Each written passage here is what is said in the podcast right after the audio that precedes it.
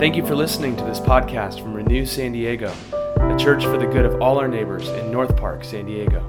If you're ever in the area on Sunday mornings, we'd love to welcome you. More information at renewsandiego.org. Share with a friend. See you soon. Today's reading comes from Matthew 5.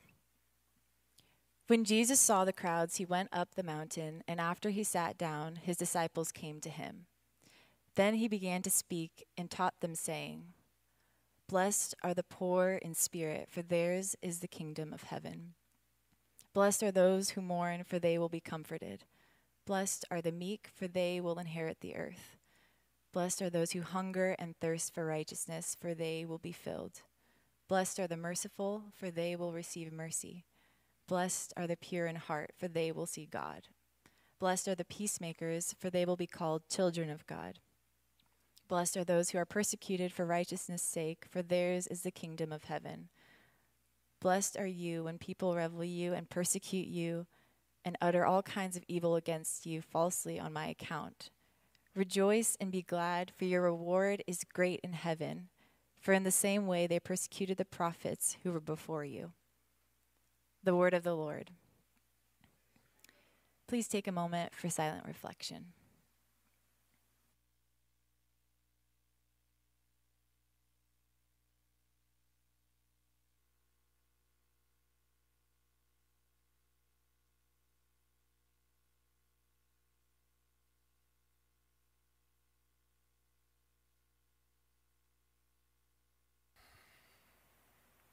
Gracious God, in this moment of silence and reflection, we become more aware of the voices that are shouting at us throughout the week. External voices that shout to us to achieve more, be more, strive harder, do more, fake it till you make it. Look good at all costs, and if you can't look good, at least don't look bad.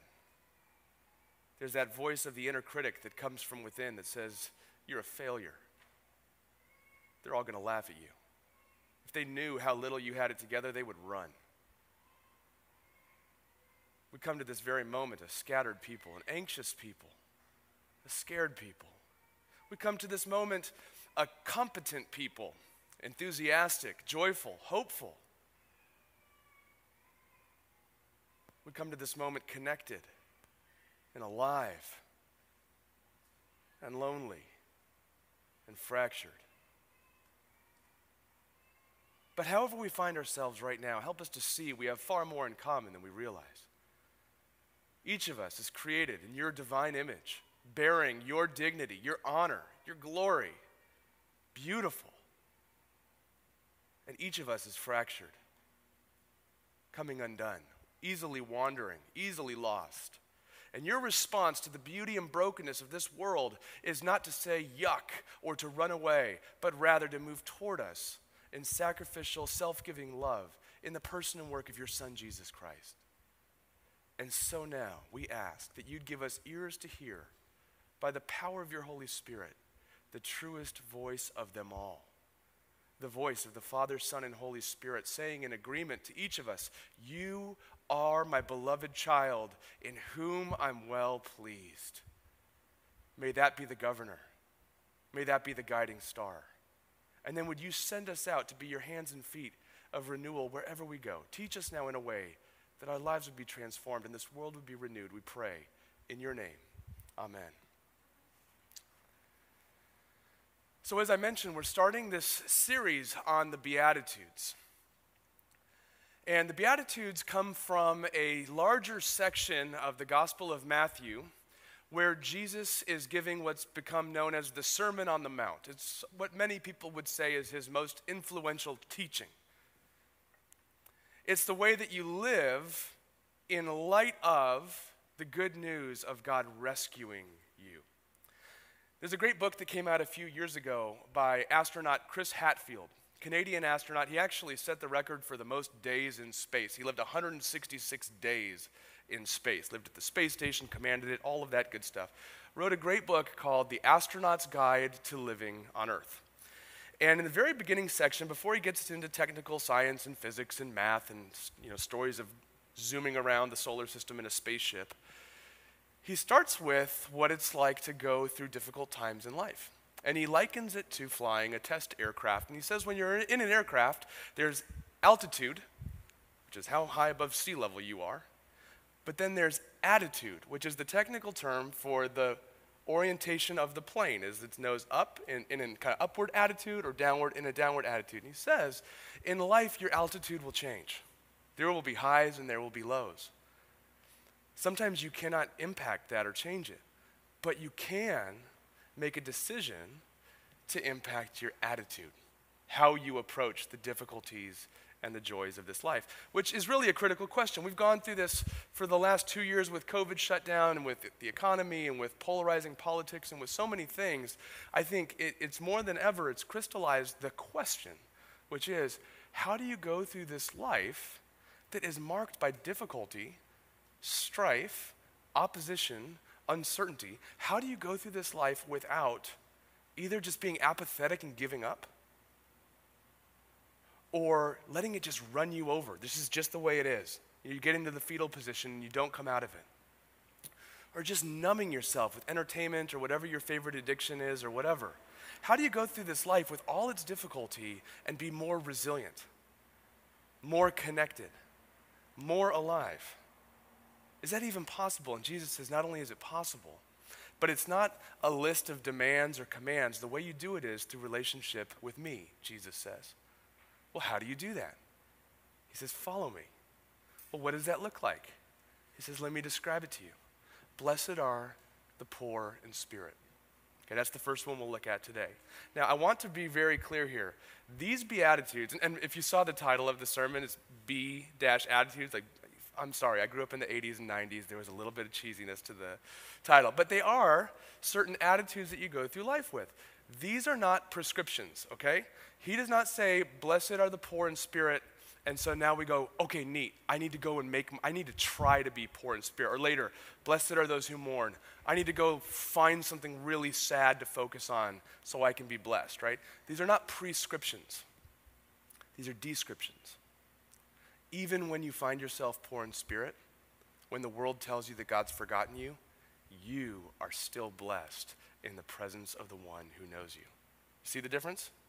Okay, so let's look at this. Blessed are the poor in spirit. One of the reasons I love this one is because as I think about Renew Church, when I describe the way that we're growing, especially in our first several years, I say, you know, the more we grow in numbers of people, the more we're growing in need in many ways. We're growing among folks that have financial needs, folks that have emotional needs, folks that have spiritual needs and lots of questions and are investigating Christianity. So the more of us that are together, the more need we have. And I love that.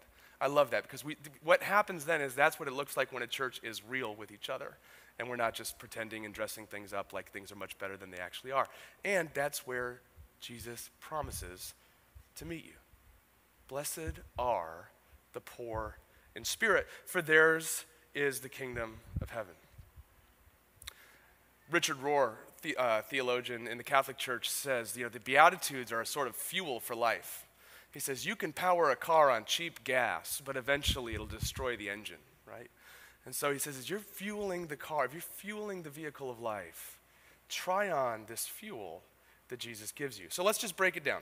Blessed are the poor in spirit, for theirs is the kingdom of heaven. Let's just ask what is the kingdom of heaven? Why do you need it? And how do you get it? Okay? What is, those are fair questions, right? By the way, I'm not going to completely answer any of those questions. Actually, maybe the last one will. What is the kingdom of heaven? See, some people say, I, the, re, the thing I can't stand about religion, organized religion, the church, the pastor, the preacher, they're always talking about heaven, right? It's all kind of layaway, better days in the future as some sort of behavior modification for the present kingdom of heaven is something in the future. And the kingdom of heaven, according to Jesus in the Gospel of Matthew, is nothing less than being reunited with God, having the brokenness of your life forgiven and healed, and having life eternal. It is nothing less than that, but it's a whole lot more than that. See, the invitation to follow Jesus does not make you so heavenly minded that you become no earthly good. The invitation to follow Jesus is one in which he promises life to the fullest not just after you pass, but now, right? Every Sunday when we pray the Lord's Prayer, we pray, God, thy kingdom come, thy will be done, where? On earth, as it is in heaven. So, the kingdom of heaven, what we know is, it is something about the realm of God with all of God's renewal, and it's something that starts and takes place right now with your physical body, with the spirit that is in you, with the breath that you breathe, the heart beating in your chest, the thoughts in your mind, the career that you have, the relationships that you're in, it infiltrates and affects all of that. In fact, when Jesus uh, in elsewhere says, uh, I came that you may have life and life to the fullest. Most of the New Testament is written in Greek, and Greek has two different words that could be translated as life. One of them is bios, biology. It's a, it's a characteristic of life that means you have the necessary ingredients to be alive. So you have a pulse, you have, you know, brain waves and all of that. That is not what Jesus says he came for you to have. There's a second life, the word zoe, which is from which we get zoology, which is eh, like a buzzing, humming, vibrant existence, right? It's like when we took Joshua to that concert on Tuesday night and we're in the middle of Imagine Dragons and he's on my shoulders and he goes, This is living. right? He doesn't mean bios, like at this very moment my heart started beating. He means I'm enjoying a quality of life that is humming and alive and vibrant and connected, transcendent even. Jesus says, I designed you for that. And that's the tragedy is that any sort of those moments, those transcendent moments that you have and I have, we experience, they fade. They're just echoes of a voice. They're merely suggestors that we were created for something bigger. At some point, the concert ends. You can be enamored by the sunset. We talk about this. You go down to Sunset Cliffs, the sun sets, and instantly, anybody who's around who doesn't know each other, regardless of their spiritual beliefs, are all compelled to applaud the beauty of nature. But the sun sets and the evening comes and it all fades to darkness. See, we were made for this transcendence. There's something that gets woken up in us. But then there's also this part where we're just more thirsty, we're just more hungry. What is the kingdom of heaven? It's now, it's shalom, it's flourishing. Shalom is the Hebrew word that's often translated as peace. Right? And oftentimes we just have a one dimensional view of peace. What do we want? We want peace in Ukraine. Okay, what, we want peace in our homes. What we, what we mean is we want no more conflicts. That's good. Shalom is nothing less than the absence of conflicts, but it's a whole lot more.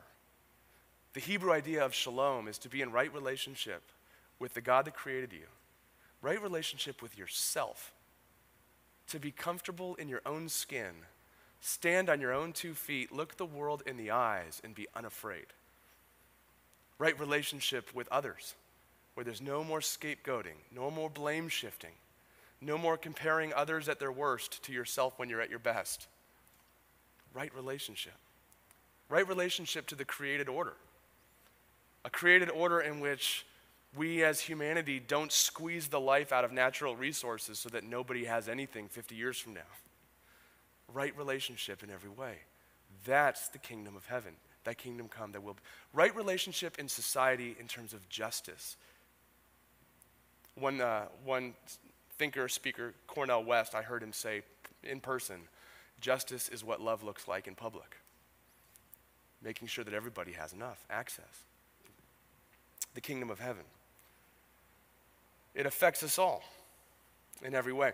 That's the kingdom of heaven. Are you starting to get a vision of what this invites you to? All right. Why do you need it? First of all, you long for it deep in your bones. the longing for that sort of thriving, of humming existence drives all sorts of behaviors in our lives. But like a thirsty person filling themselves with salt water, you're only more thirsty.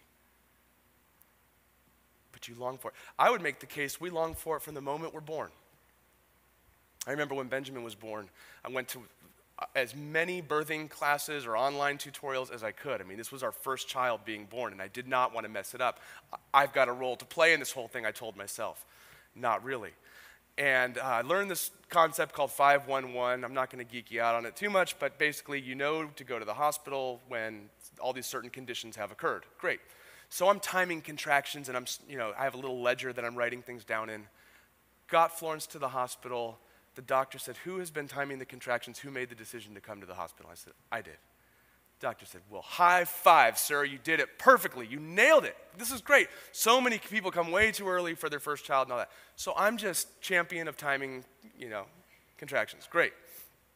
I'm a one trick pony, but it's a great trick.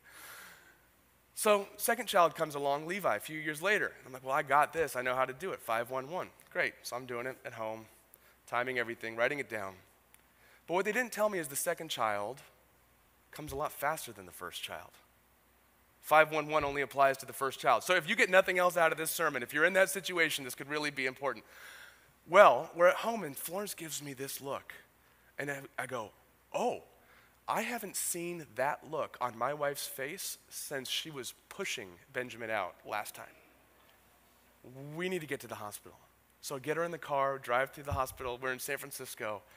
It was one of those we pull up in front of the emergency department. The doctors heard her voice, we'll just say, and came out with a wheelchair. And it was like in the movies where the doctor's clearing the hallways, special key goes in the elevator that brings it straight to you and cuts everybody else off.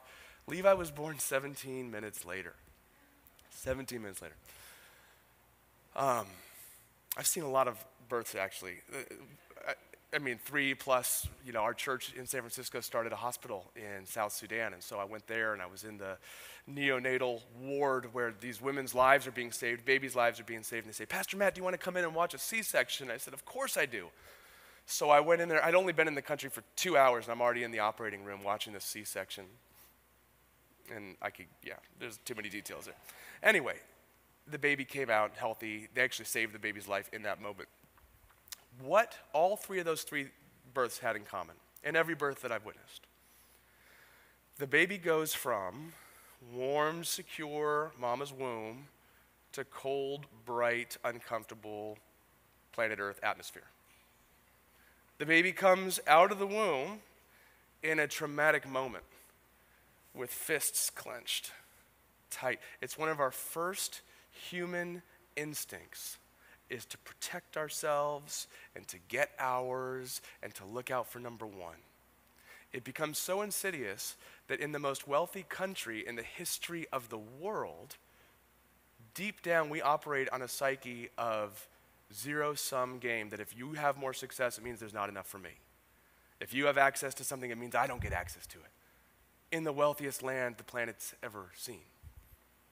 The clenched fist syndrome we long for flourishing, but we go about it in all sorts of ways that break ourselves down. We, ex- you know, we exhaust ourselves in our careers. Your career will never die for you, but your career will demand that you give your life for it if you let it.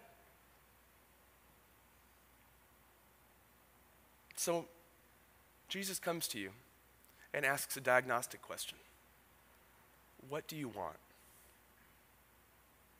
Deep down? What do you long for? We have all sorts of archetypes and temperaments and personalities. Maybe you long to be right. You just need to be right. Get the world right. Or you long to be needed. Or you long to achieve and be recognized, successful. These are not bad things, by the way. But if you let them drive you, they will drive you into the ground. If you long to be unique or creative,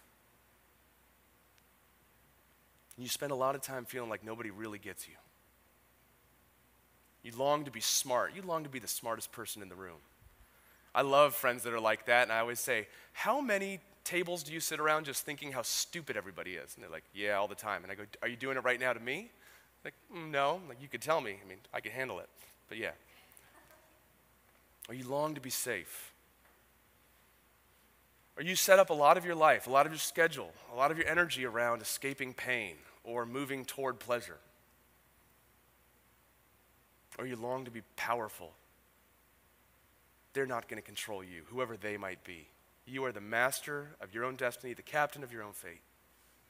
Or maybe you just long to get to have peace to keep the harmony in a world that seems so chaotic. See, you're made for it. These are all good things. So, how do you get it? Jesus says, here's the key. You will access this life when you recognize that you are poor in spirit. How counterintuitive is that?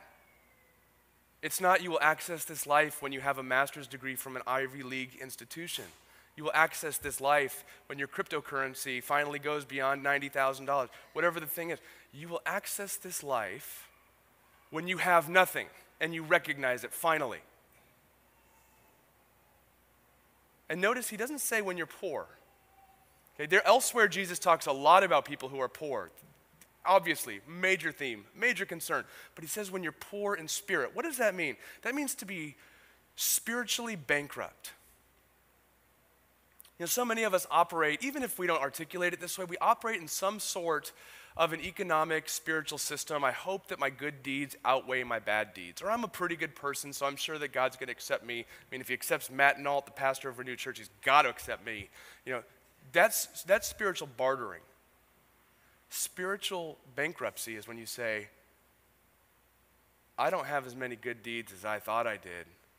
And when I'm really honest, even the good stuff I did, I often did it for selfish reasons.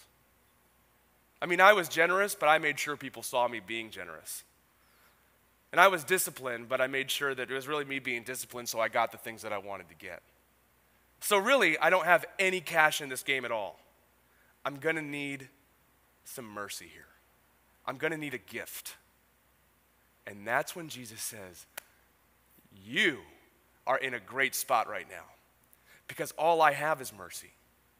All I have is a gift. All I have is grace. And the only thing stopping you from receiving it is admitting that you need it. So blessed are you when you're poor in spirit because you're access, you have access to the kingdom of heaven. There's a place in the Gospels where there are, Jesus tells this parable of a Pharisee and a tax collector. And the Pharisee and the tax collector are archetypes in that culture. The Pharisee was the, relig- the religious do gooder, know it all, look down on people who do wrong, organized religion, possibly at its worst. It was the Pharisees who came after Jesus and sent him toward the crucifixion. So, that, yeah, they got that going for them. And the Pharisee is, is in the temple, and the tax collector comes in. The tax collector is a character archetype of a sellout. I mean, this is a Jewish person who is collecting money from their Jewish brothers and sisters for the Roman Empire that's crushing everybody. Total sellouts. So, the religious people who would hear a story about a Pharisee and a tax collector, you kind of like the Pharisee, you go, well, that's probably a holy person. And the tax collector, it's like, boo, hiss, terrible person. And the story goes like this The two go into the temple and they begin praying, and the Pharisee sees the tax collector and says, Gracious God, thank you so much that I am not like the tax collector. Thank you so much that I'm not this terrible person that does all these bad things. And Jesus says, The tax collector came to God with humility and said, God, I'm so sorry for the things that I've done. I don't see any reason why you should accept me, except for the fact that you are good. Jesus says, on that day, the tax collector was justified before God more than the religious person. Why? Because he was spiritually bankrupt. All you need is nothing.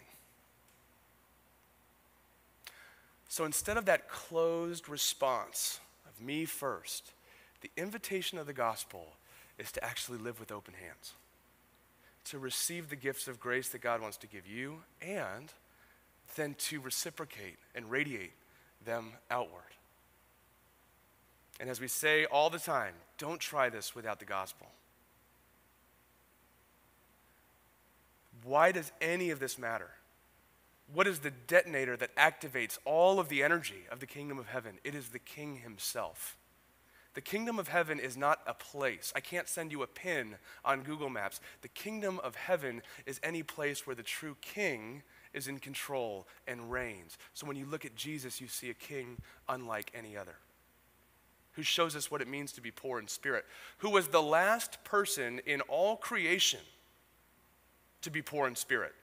Talk about wealthy in spirit, connected to the Holy Spirit who had all power and authority and equality with God the Father and did not see all that power as something to be exploited, but emptied himself, humbled himself even to the point of death on a cross. And there you see the king wearing not a crown of gold, but a crown of thorns. There you see the king whose throne is a cross and an empty tomb. There you see a king who doesn't demand that you give your life until you're squeezed, but a king who gives his life on your behalf. And it's there that you have access to the kingdom of heaven that begins right now.